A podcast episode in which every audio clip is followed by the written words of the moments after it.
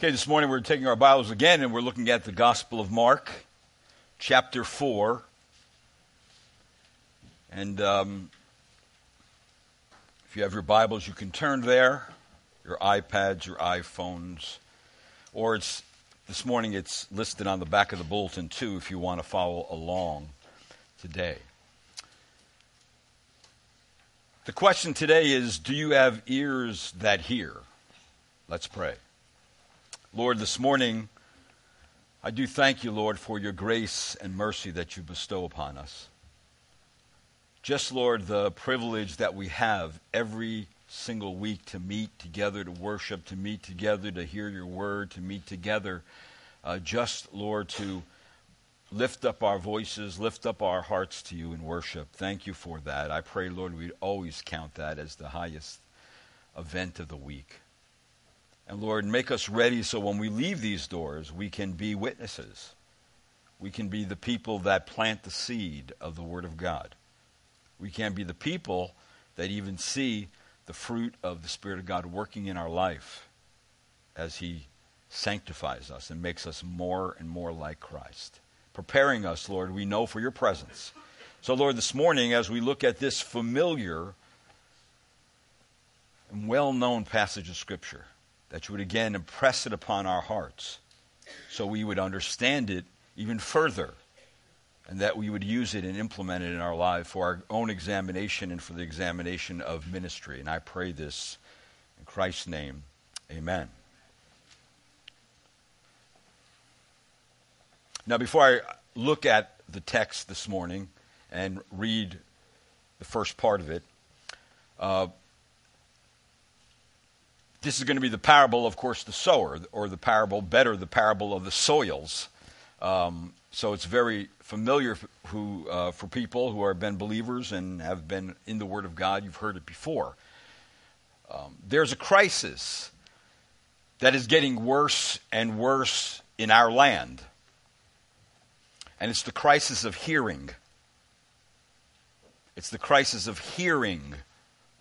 Yes, because we live in a multimedia, entertainment saturated culture where television and other media sources has really helped to create a society of watchers and not listeners. And it's getting worse. People who are fascinated by pictures, fascinated by fast moving action and are not educated by words. The Lord didn't give us words on a page for nothing. I even say to people listen, if you're using an electronic Bible, you're not going to know your Bible if you start out using that and continue to use it. You got to use a paper Bible. Because a paper Bible helps you to find out places in the Bible it helps you to photograph pages in your mind when you heard a particular sermon or you read a particular passage of Scripture and you remember where it was. Can't do that with electronic media. So there's a place for it, don't get me wrong. I like it, I use both. But don't ever give up the paper Bible. Don't ever give up that because, and, and teach younger people to make sure that they're using the paper Bible too. Because it's very important that God has used words. Of course, this is not a new crisis with fallen humanity. As a matter of history, the first step towards man's fall was when Eve substituted what she saw. Remember what it says in Genesis 2 the tree was pleasing to her sight. For what she heard from her husband, from God, which was, You shall not eat from it. When the Son of Man was on the earth, his most important ministry was proclaiming the Word of God, not performing miracles. And he was saying in Mark chapter 4 and verse 9, look what it says there, Mark 4 9. And he was saying, He who has ears to hear, let him hear. Now, that's going to be a main passage of Scripture in this section. And to be sure, though, don't get me wrong, miracles were important as evidence of his messiahship and proof of his great compassion for needy people. But declaring the Word of God was his priority. Remember, declaring the Word of God is the priority of the apostles. Unfortunately, the crowds that surrounded Jesus wanted to see miracles more than they wanted to hear what he was saying. So, our text today is really about our ears and how well they hear spiritual truth. This passage also teaches us that there is a spiritual connection between the heart, the mind, the emotion, the will, and the ear, what we hear. Ask yourselves today are you an aggressive listener? In other words, are you always prepared to listen when you come to church to a worship service with your Bible open, your pen in hand, your notepad ready? See, are you all ears, in other words? Always ready to add what you already know and add to with that so you can put that spiritual truth into practice. Are you that kind of person? That's the kind of person God calls to himself because a disciple literally is a learner. And a learner wants to hear what the teacher has to say so they can grow by it, so they can, of course, spiritually be sanctified by the truth, and then they can follow more wisely their Lord and Savior. All right, now let's look at verse number one of chapter four and get the setting of our narrative today. It says this He began to teach again by the sea, and such a very large crowd gathered to him that he got into a boat in, in the sea and sat down, and the whole crowd was by the sea on the land. So here's the picture. Remember, the disciples would have, always have a boat ready because the crowds were pressing him to the point they were pushing him in the water. So there was no room. It was very crowded. They wanted to be as close as possible to Jesus. Remember, they wanted to touch him if they were diseased in some way uh, or had some kind of problem. They wanted to touch him. Uh, so the disciples had a boat, and in this occasion, the boat was let out and Jesus got into it, so he was on the water teaching. But before going further uh, into this text this morning, there's some background that needs to be considered concerning the kingdom of God. Jesus' teaching this morning contains information about the kingdom of God. And so, what about the kingdom of God? Well, the first thing is that there's the spiritual kingdom of God, where it's the kingdom of God in the hearts of men. There's many aspects of the kingdom of God uh, in Scripture.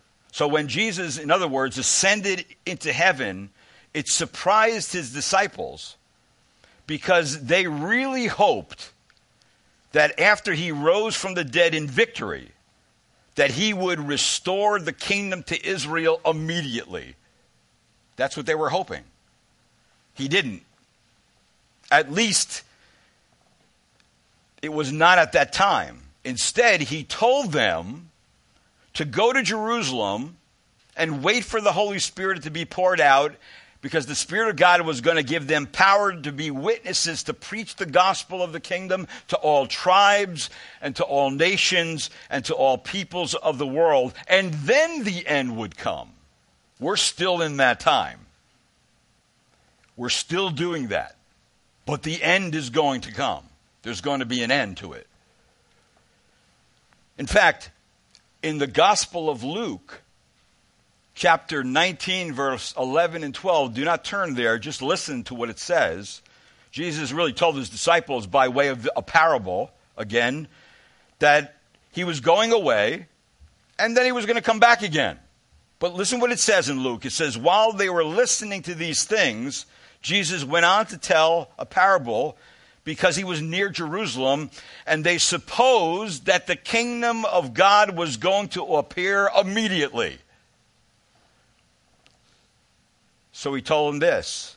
So he said to them, A nobleman went to a distant country to receive a kingdom for himself and then return. All right, so that's how he starts out that parable, trying to tell the disciples listen, the kingdom of God in its fullness is not coming yet. I've done everything for that kingdom to grow and that kingdom to finally come, but not yet. So he was telling his disciples that he was a king and that the kingdom was in heaven with the Father, and he was not going to establish it at that time. He was going back to heaven where he would receive the kingdom, and then he would come back as a king to rule and reign on this earth in strict righteousness and judgment, and that would be called the millennial period where the kingdom comes to earth with Christ and with his saints. So the point is there must be a distinction made between the universal kingdom of God and the spiritual kingdom of God over the redeemed people of humanity. So you know the passages of Scripture well where Jesus is talking to Nicodemus in John chapter 3. Remember, Nicodemus, a prominent teacher in Israel, who thought he already had an in to the kingdom of God because he was a Jew. And Jesus surely informed him that the only ones who could see the kingdom of God were those who were born again, and that the only and that only by new birth can one be transferred into the spiritual kingdom of God, like he said in John 3 to Nicodemus, Truly, truly, I say to you, unless one is born again, he cannot see the kingdom of God. He cannot enter the kingdom of God. So being born again is a prerequisite for entry into the kingdom of God. And of course, remember what it says in the beginning of Mark. When Jesus began to preach, it says, The time is fulfilled and the kingdom of God is at hand. Repent and believe the gospel, and that's how you get entryway into the kingdom of God. So that's how he starts off this gospel. Now, that means that in this portion of Scripture, the kingdom of God is known as the kingdom in mystery. So just look down at verse number 11 very quickly in our passage, chapter 4, verse 11. It says, And he was saying to them, or excuse me. Yeah, verse 11. And he was saying to them, To you has been given the mystery of the kingdom of God, but to those who are outside, get everything in parables. Now, let me just stop there. So, there is the sense that it's the kingdom in mystery.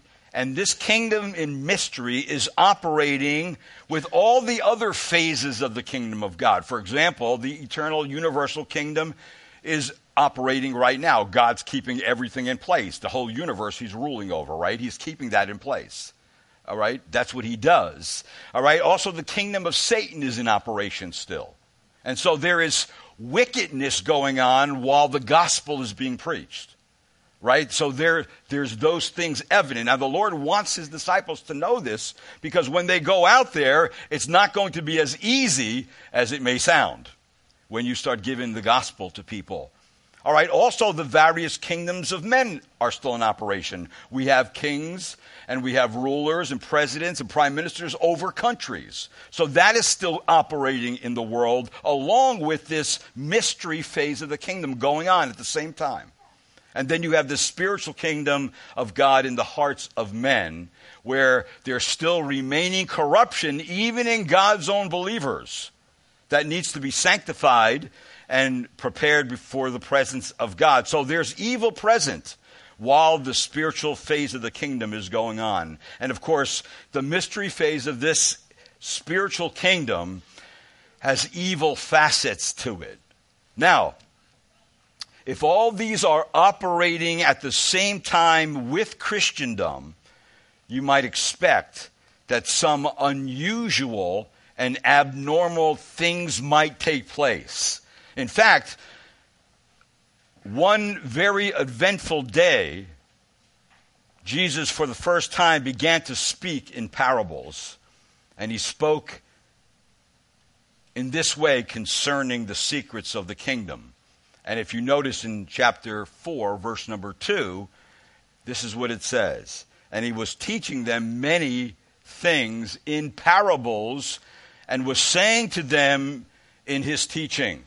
Now, so Jesus, remember from last week, he's going to start teaching in parables. Now, parables is a unique way of teaching. Parable does mean comparison or analogy, and a parable is really an earthly story with a heavenly meaning.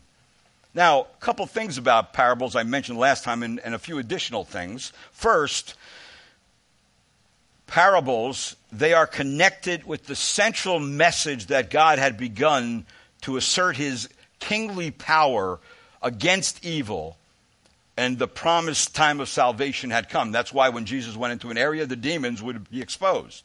All right? And then at the same time, he would be calling his disciples to himself, people that were receiving him as they ought to in repentance and faith and following him. Secondly, parables are not meant to be fully obvious or apparent. They require the hearer or the reader to use some effort to get their point and then provoke the, the reader and the hearer to a response, either repentance or rejection. Now, some additional things about parables. Parables provide insight into the nature, the growth, the consummation of the kingdom of God. And it gives us really a picture, though in words, of the kingdom that has come near, as it said in Mark chapter 1 in verse 15. Also, parables reveal more truth to those who have receptive ears and hides truth to everyone else. So, Jesus, when he is teaching, he is meaning this that when he started teaching in parables, for his disciples, it was meant to be open and understood. For all the rest of the crowd, it was meant to be closed and hidden. And that's what he began to do at a certain point in his ministry. So, in parables, Jesus is going to speak of things hidden. And since the foundation of the world, Jesus is going to reveal the secret thought plan and dispensations of God which were hidden from human reason and revealed to them for whom they were intended. So, in other words, those who have ears, let him hear. And so Jesus gave seven parables concerning the secret form of the kingdom of God. And here's the first one. The first one is the parable of the sower or the soils. So let us look at this passage. And let me read the first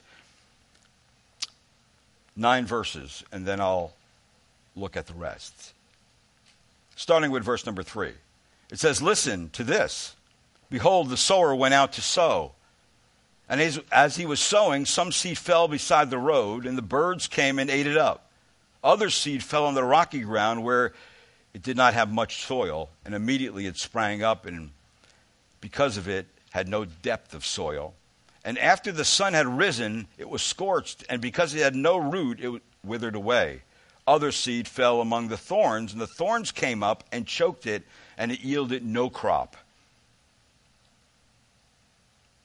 Other seed fell into the good soil, and as they grew up and increased, they yielded a crop and produced thirty, sixty, and a hundredfold. And verse number 9, and he was saying, he who has ears to hear, let him hear. So here's the information. The information is this that Jesus immediately begins to talk in agricultural language, describing the process of sowing seed in order to grow crops. Now, since most Israelites were farmers, it wasn't at, at all unusual for Jesus to use a farmer illustration. Jesus tells of a man who goes out into a field to sow his seed. The farmer hopes that in a few months, in a few short months, it will grow and produce a crop at the harvest. But a farmer, farmer also knows that simply having good seed is not all there is to having a good crop. One of the biggest criteria is the type of soil in which the seed falls, in which the seed is sown in. And so, by the phrase in verse number three, listen to this, behold, Jesus is calling his hearers to, play, to pay close attention uh, and look careful and listen carefully at what he is saying. So the sower would drape his bag of seed over his shoulder and he would walk up and down the furrows and he would take handfuls of seed and he would throw it out. He would cast it, he would broadcast it. So the biggest criteria is the type of soil which it is sown in. And so the phase that the Lord is calling his disciples to is, is something where he wants them to listen. Practically speaking, all Christians must sow the seed of the gospel so others may hear and respond. There will be varied responses, of course. However, that is not our concern. It is our concern to broadcast the seed. It is God Himself who is responsible for the harvest, as Paul told the Corinthian church. But God causes the growth when the seed is broadcast. All right, so here's the information of this particular parable. The first part he does very simply. He just gives information about four kinds of soils. Now, the kingdom of God will break into this world by the preaching of the gospel like seed being sown by the farmer. The first, as the seed is sown, some seed is going to fall by the roadside, as it says in verse number four. As he was sowing, some seed fell by the side of the road, and the birds came and ate it up. So the good seed fell by the edge of the road where the soil was well traveled and the soil was firmly packed so that it was never really turned over or loosened. And so when the seed fell on the packed soil, it only rested on the top. As a result, the birds came quickly and ate the freshly sown seed.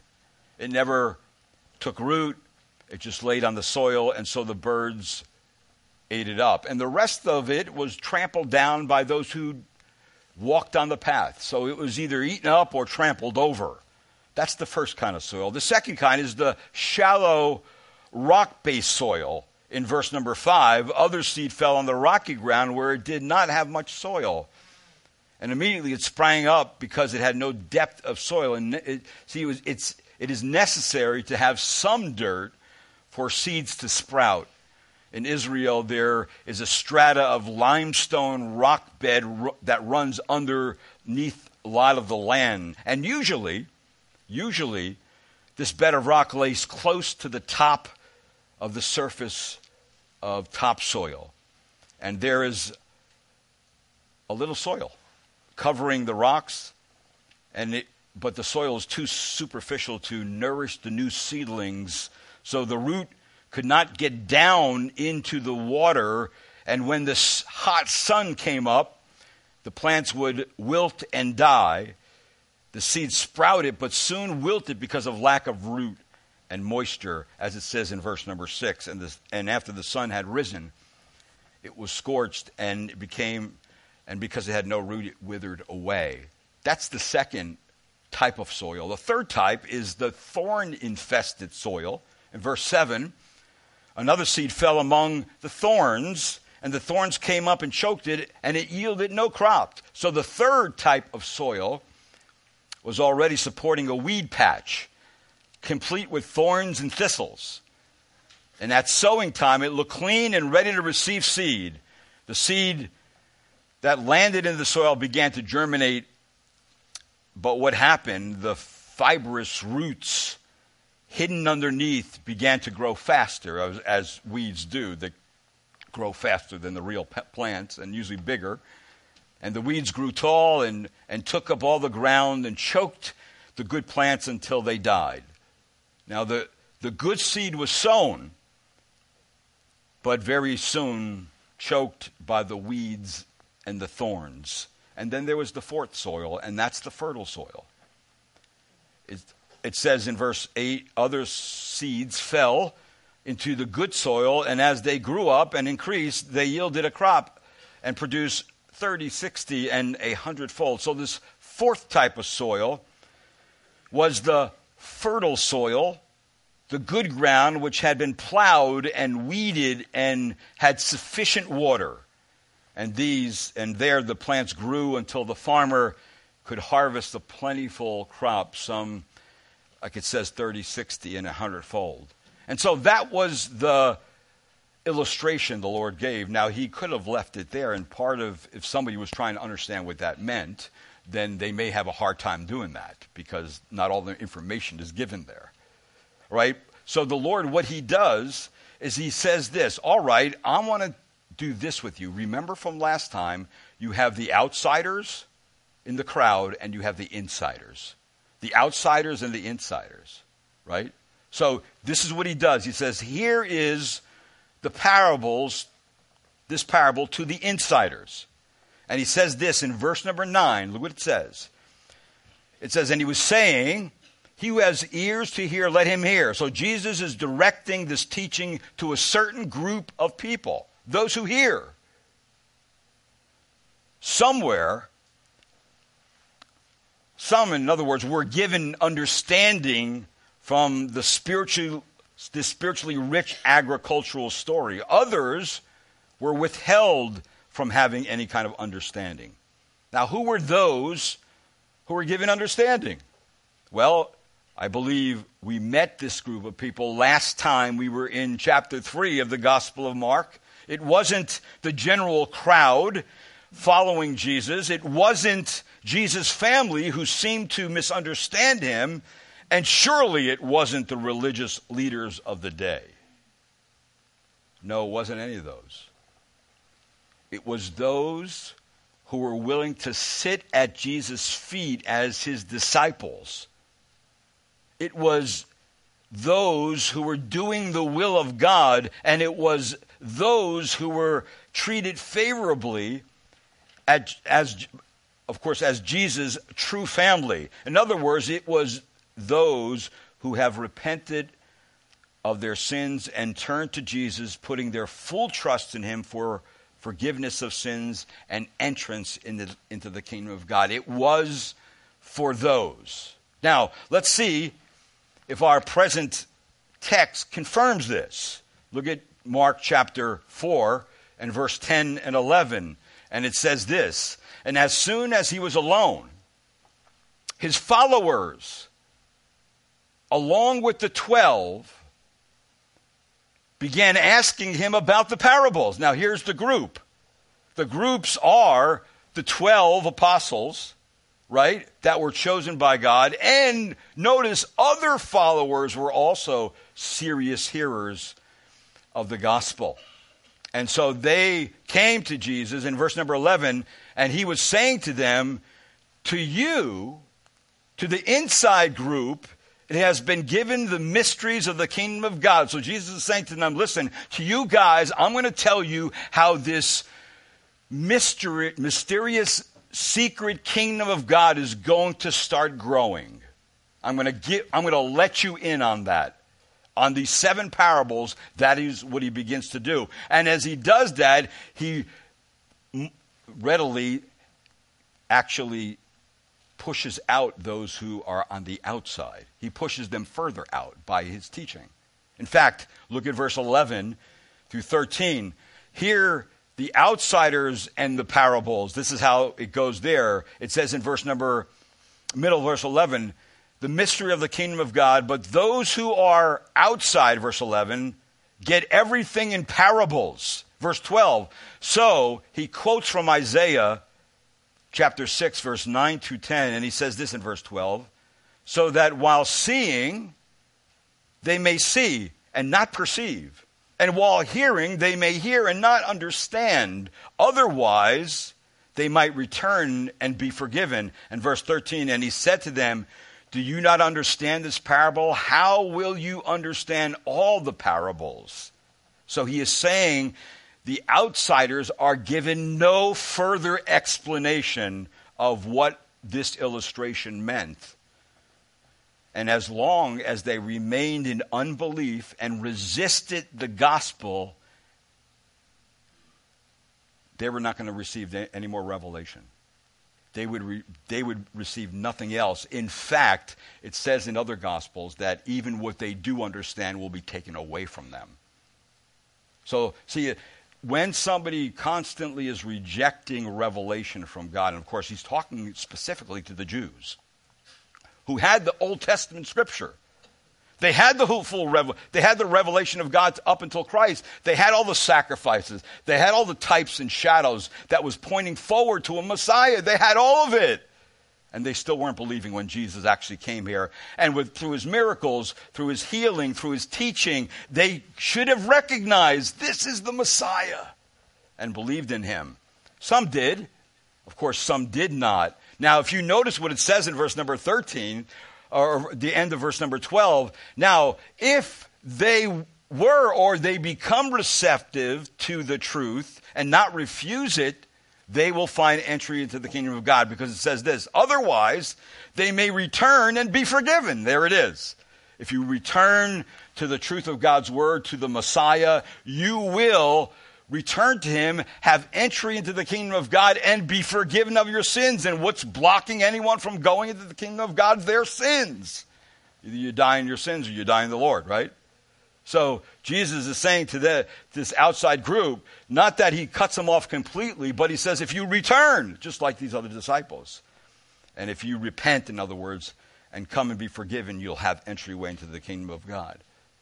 So, see, this teaching was designed specifically to actually further harden those who weren't listening and to further illuminate those who are listening and bring them deeper into an understanding of what the truth is. So, what's the interpretation of our passage of Scripture?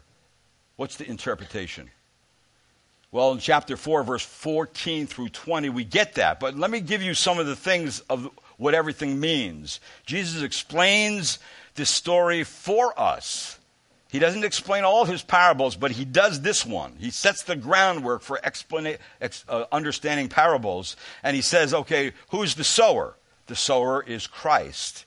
The sower is the preacher. The sower really is anyone who broadcasts the seed of the gospel of the kingdom by the word of God. Of course, they proclaim with the, with the desire to have the seed planted in the soil of someone's heart and see that, that seed grow and see the presence of God become evident in the person's life. Now, what does the seed represent? Well, in verse number 14, it said it represents the Word of God. The sower sows the Word in verse 14. All right, so the message of how to enter God's kingdom, the gospel of salvation, that means there is no such thing as evangelism as, of, of, apart from God's word. None. It's got to be the word of God that goes out there. Of course, the evil one is Satan. The evil one is Satan. And the four soils represent the heart of man and how various people receive the Word of God. The heart of the hearer is the spiritual equivalent of soil received receiving the farmer's seed, of course. Now, if you notice, there's nothing wrong with the sower. There's also nothing wrong with the seed. The problem is in the condition of the soil. The problem is in the condition of the human heart. That's where the problem is. So the soil, which is not properly prepared, will never bear a crop. And so, an important point is that the, the spiritual lesson of, of, at least part of it, of this parable, is a person response to the gospel depends primarily upon the preparation of that person's heart.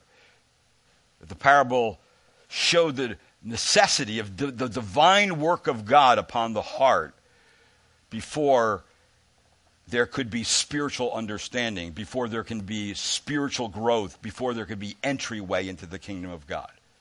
All right, so Jesus does us a great favor this morning, and he explains it for us. And notice in verse number 15, all right, Jesus interprets this parable, and there's four classes of hearers, or four types of hearts.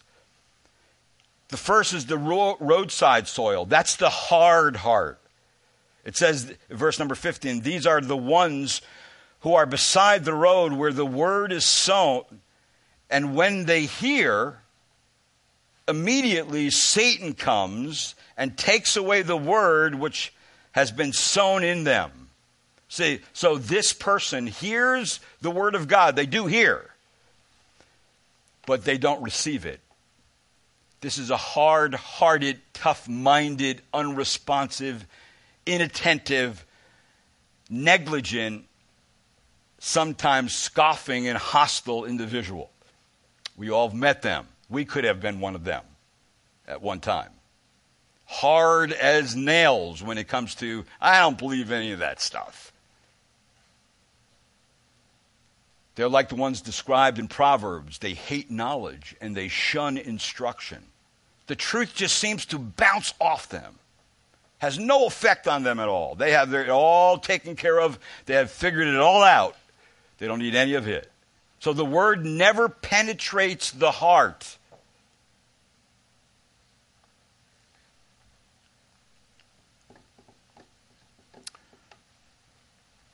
The word never penetrates the heart. It remains a heart that has never been loosened up by the conviction and the sorrow of sinful behavior or wrongdoing. And because of the pounding of sin upon the heart, it just gets harder and harder and more and more unresponsive to God and His word of salvation. See, they did not seriously hear or carefully consider the message of salvation. And as a result, the Word of God is snatched by Satan from the sur- surface of their understanding. So hard, the gospel comes to them and they receive nothing from it.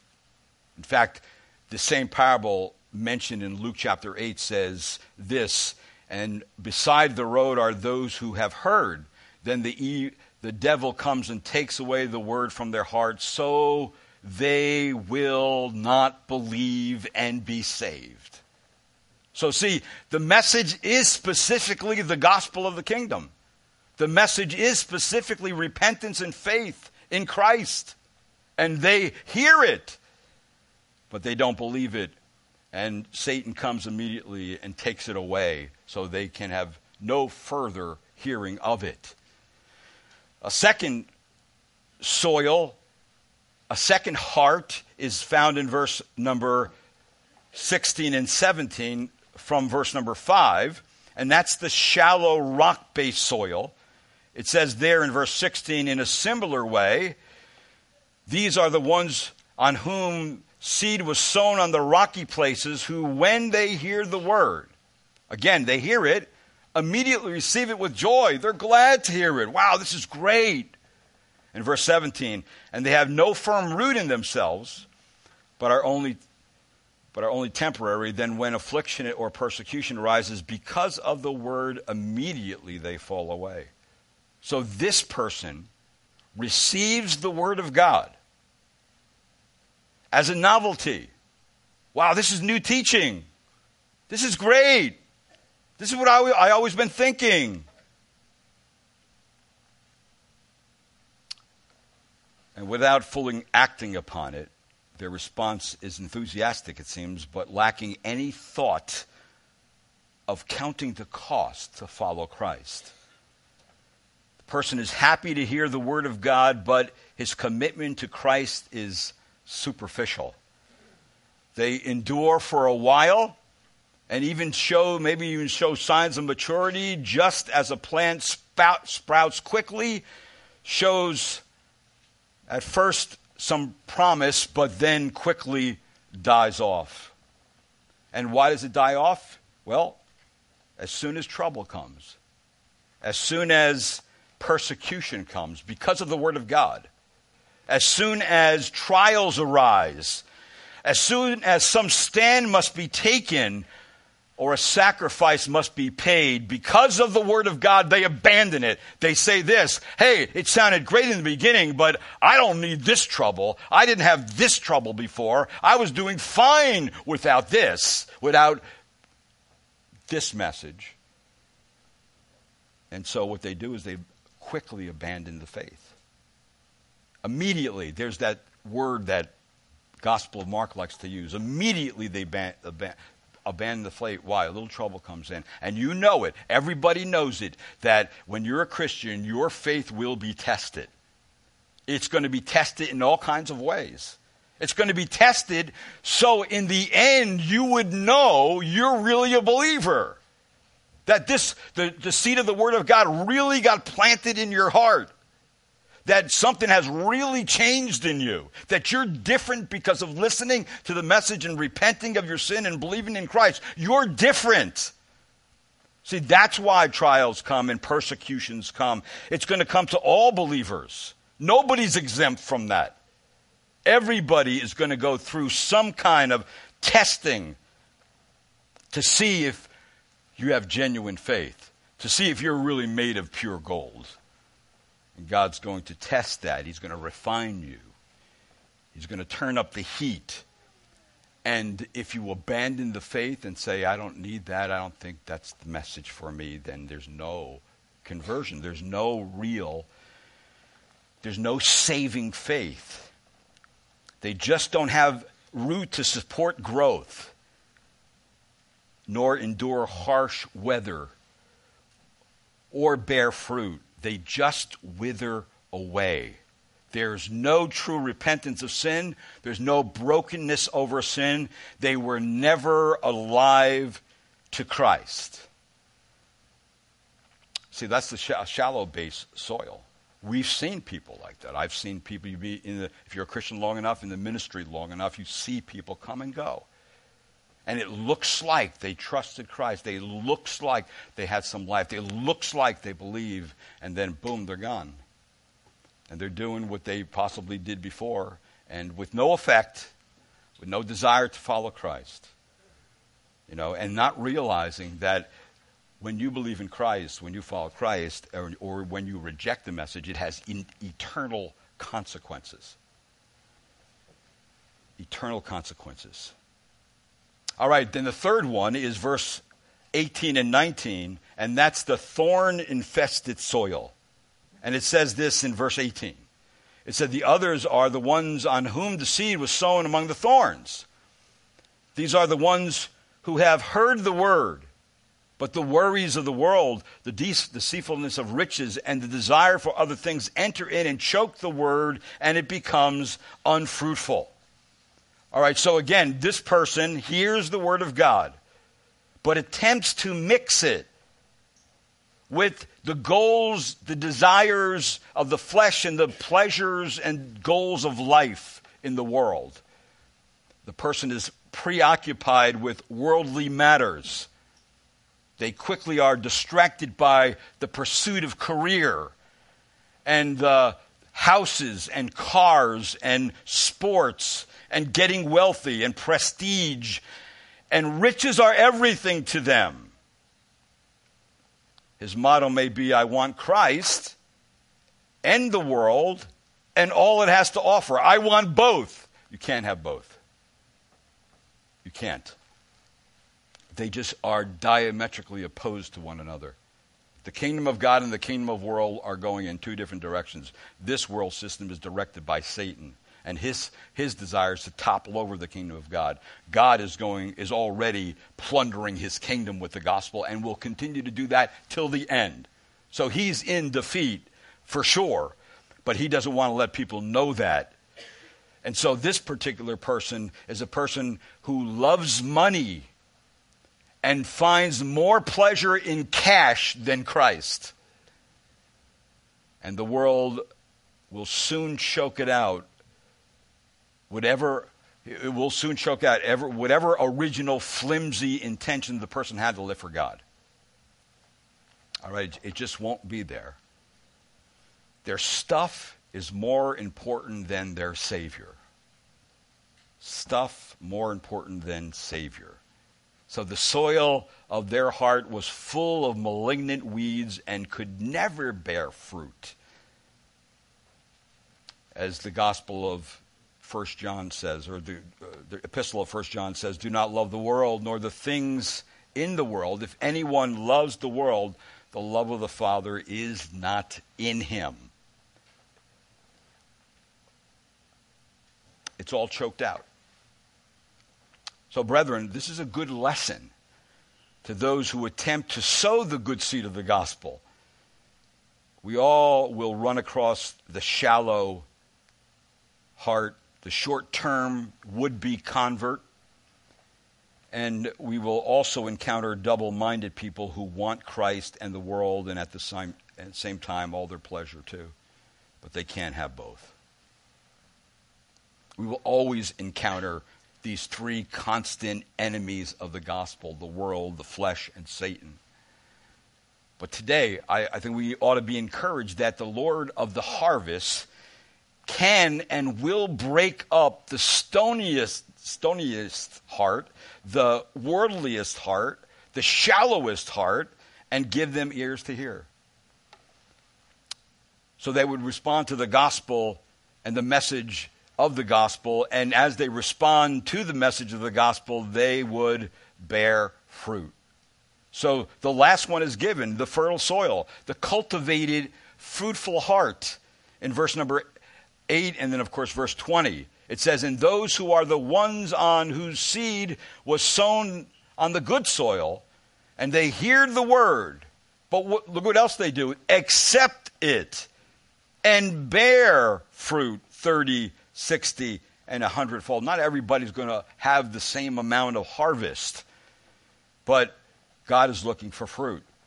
And you ought to be looking for fruit too. That this person receives the word with an honest and an understanding heart, and necessarily they bear fruit for if there's no fruit, there is no salvation. If there's no fruit, the seed of the Word of God was never planted in the heart, and there's no regeneration, there's no life. There's nothing that happens. And so that person is not in the kingdom of God. They do not have the life of God and the seed of God's life planted in their heart.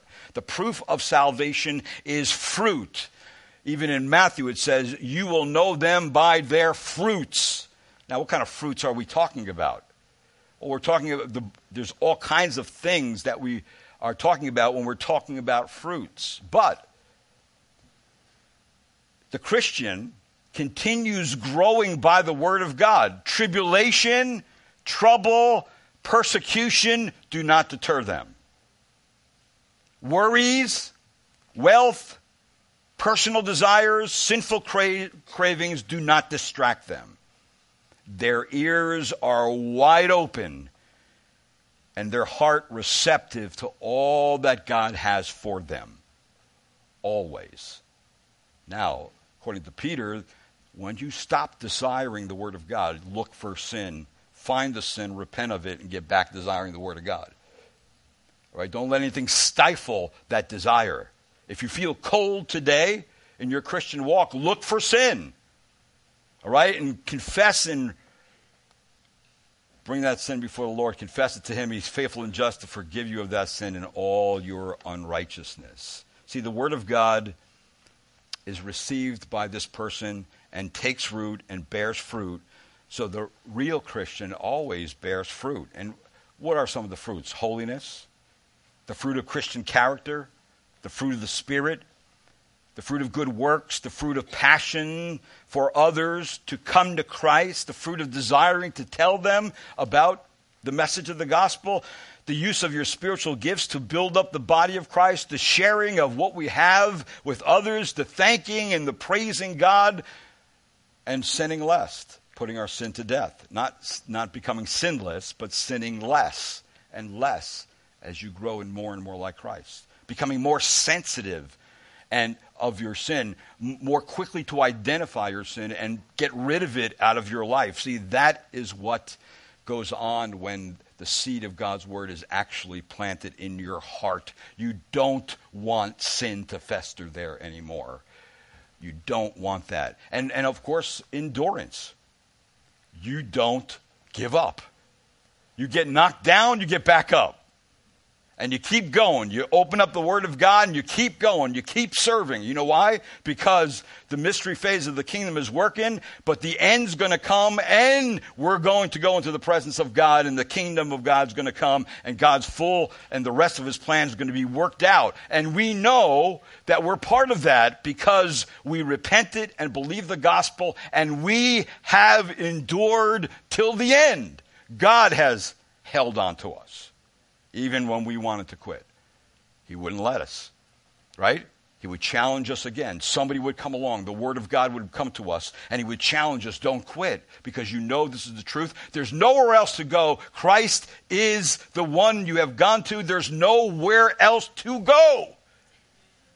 He has the message of eternal life. John chapter 6. Where are we going to go, Lord? Jesus said, Will you leave me too? Where are we going to go? You have the words of eternal life. No one else has done what you've done. No one else has said what you said. No one else, of course, ultimately has accomplished what you have accomplished on the cross. No one else ascended into heaven and we saw you go, and no one else says the angel's coming saying the one that you saw go will come in like manner. No one ever said that. No one ever did those things. You did things no one could do. And you did things the prophet said would happen, and you did them. See, there's nowhere else to go. Jesus, once you, if you reject Jesus, there's no other sacrifice for sin. There's nothing except hell in the wrath of God. It's all that is left. So, in the whole process of sharing the faith with lost sinners, we must understand it is the heart that needs transformation. Only God, through the gospel message, can change or regenerate or make that heart born again and alive to Him. Only He could do that. No man could do that. We can't save anyone. That's not our job. Our job is to tell the message and let God do the saving. See, that's what our job is. But our job is to grow in Christ likeness. Right? Sanctification is God working and we cooperating with God. Right? So we are to continue growing in the Word of God. So the bottom line is this the secret of the kingdom in this parable announces that for the past over 2,000 years, we have been in the seed sowing age, and it's not done yet. We're still in it. That's the nature of what's going on here. And throughout church history, there has been a vast amount of preaching and seed casting, but the result has always been the same. Only some hearts are penetrated with the gospel message and bear fruit, not everyone. And if somebody hears the message and can constantly reject it, usually what happens is that their heart gets harder and harder and harder. God is cultivating hearts, that's for sure. And the fact remains that the new birth, and only the new birth, gives entrance into the kingdom of God and into the church of Jesus Christ. So, this morning you have to ask yourself are your ears ready to listen? Is your heart ready to receive what God has all the time? That's what we should always be looking for. Are you receptive and sensitive to God's truth? Or even when we come together in worship, or is your mind out on the golf course? Is your mind over there working on some work problem that you had all week and you bring it in here? That's not being receptive. See, that's our work too, is to make our mind and heart ready to worship. That should start on, on Monday morning. As you're in the Word of God and reading it, and leads up to Saturday. Saturday, you're taking care of things ahead of time so you're not rushing out and you're not frantic. By the time you get here, you don't. You get to the door, I don't even know if I want to go in. That's not a receptive heart. That's a heart that's very close to being concerned about the worries of the world and of their life. See, do you allow the Word of God to settle down into your soul so you can think about it during the week? So when you wake up tomorrow morning, you're thinking about the Word of God. You go to bed thinking about it. You go to, you wake up thinking about it. And the Word of God, as you think about it, as you chew upon it, it begins to transform your mind. It begins to move you away from being pressed into the mold of the world that's all around you and to the people who don't want anything to do with God. They, all that they want is to live according to their passions and desires. They don't want that. You don't want to be around them. You don't want them to influence you. You want to influence them with the gospel and with your Christian life. See, do you allow it to settle down into your heart, into your thinking, so that it turns you from your sin every day to the Lord Jesus Christ? And do you and others see Holy Spirit fruit develop in your life? Since you become a Christian, where's the fruit? You have to see the fruit. You can't be in the Christian life for, for one year, five years, ten years, twenty years, and have no fruit. Somebody can go through the doors of a church for their whole life and never have fruit. It means they never had conversion. They're in trouble. That's why the gospel has to be continually put out before people. So, the only person who was able to enter the kingdom of God in this parable is the person who had ears to hear the true meaning. Their ears heard the message of the gospel of the kingdom, and their heart received the message and repented of their sin and turned and believed in Jesus. And then, once they believed in Jesus and they receive forgiveness of sins and eternal life, they continue to follow Jesus through thick and thin, through persecution and good times on the mountaintops and in the valleys, and they, through their whole life, bear, they began to bear fruit all their life. And they began, became stronger and stronger in the Christian faith. See, that's what we want. We want to grow from babes to young men to spiritual fathers. We want people to live by faith. So this parable is very power, powerful to set the basis for all the rest of the parables and to know that when Jesus is teaching, one side is going out to those who are really listening to establish them in the faith. The other side is going out to those and harden their heart even more. And that's the, the gospel's two edged. It's either going to save or it's going to condemn. That's what it does. It's powerful. Let's pray. Lord, thank you again this morning for the incredible, clear Word of God.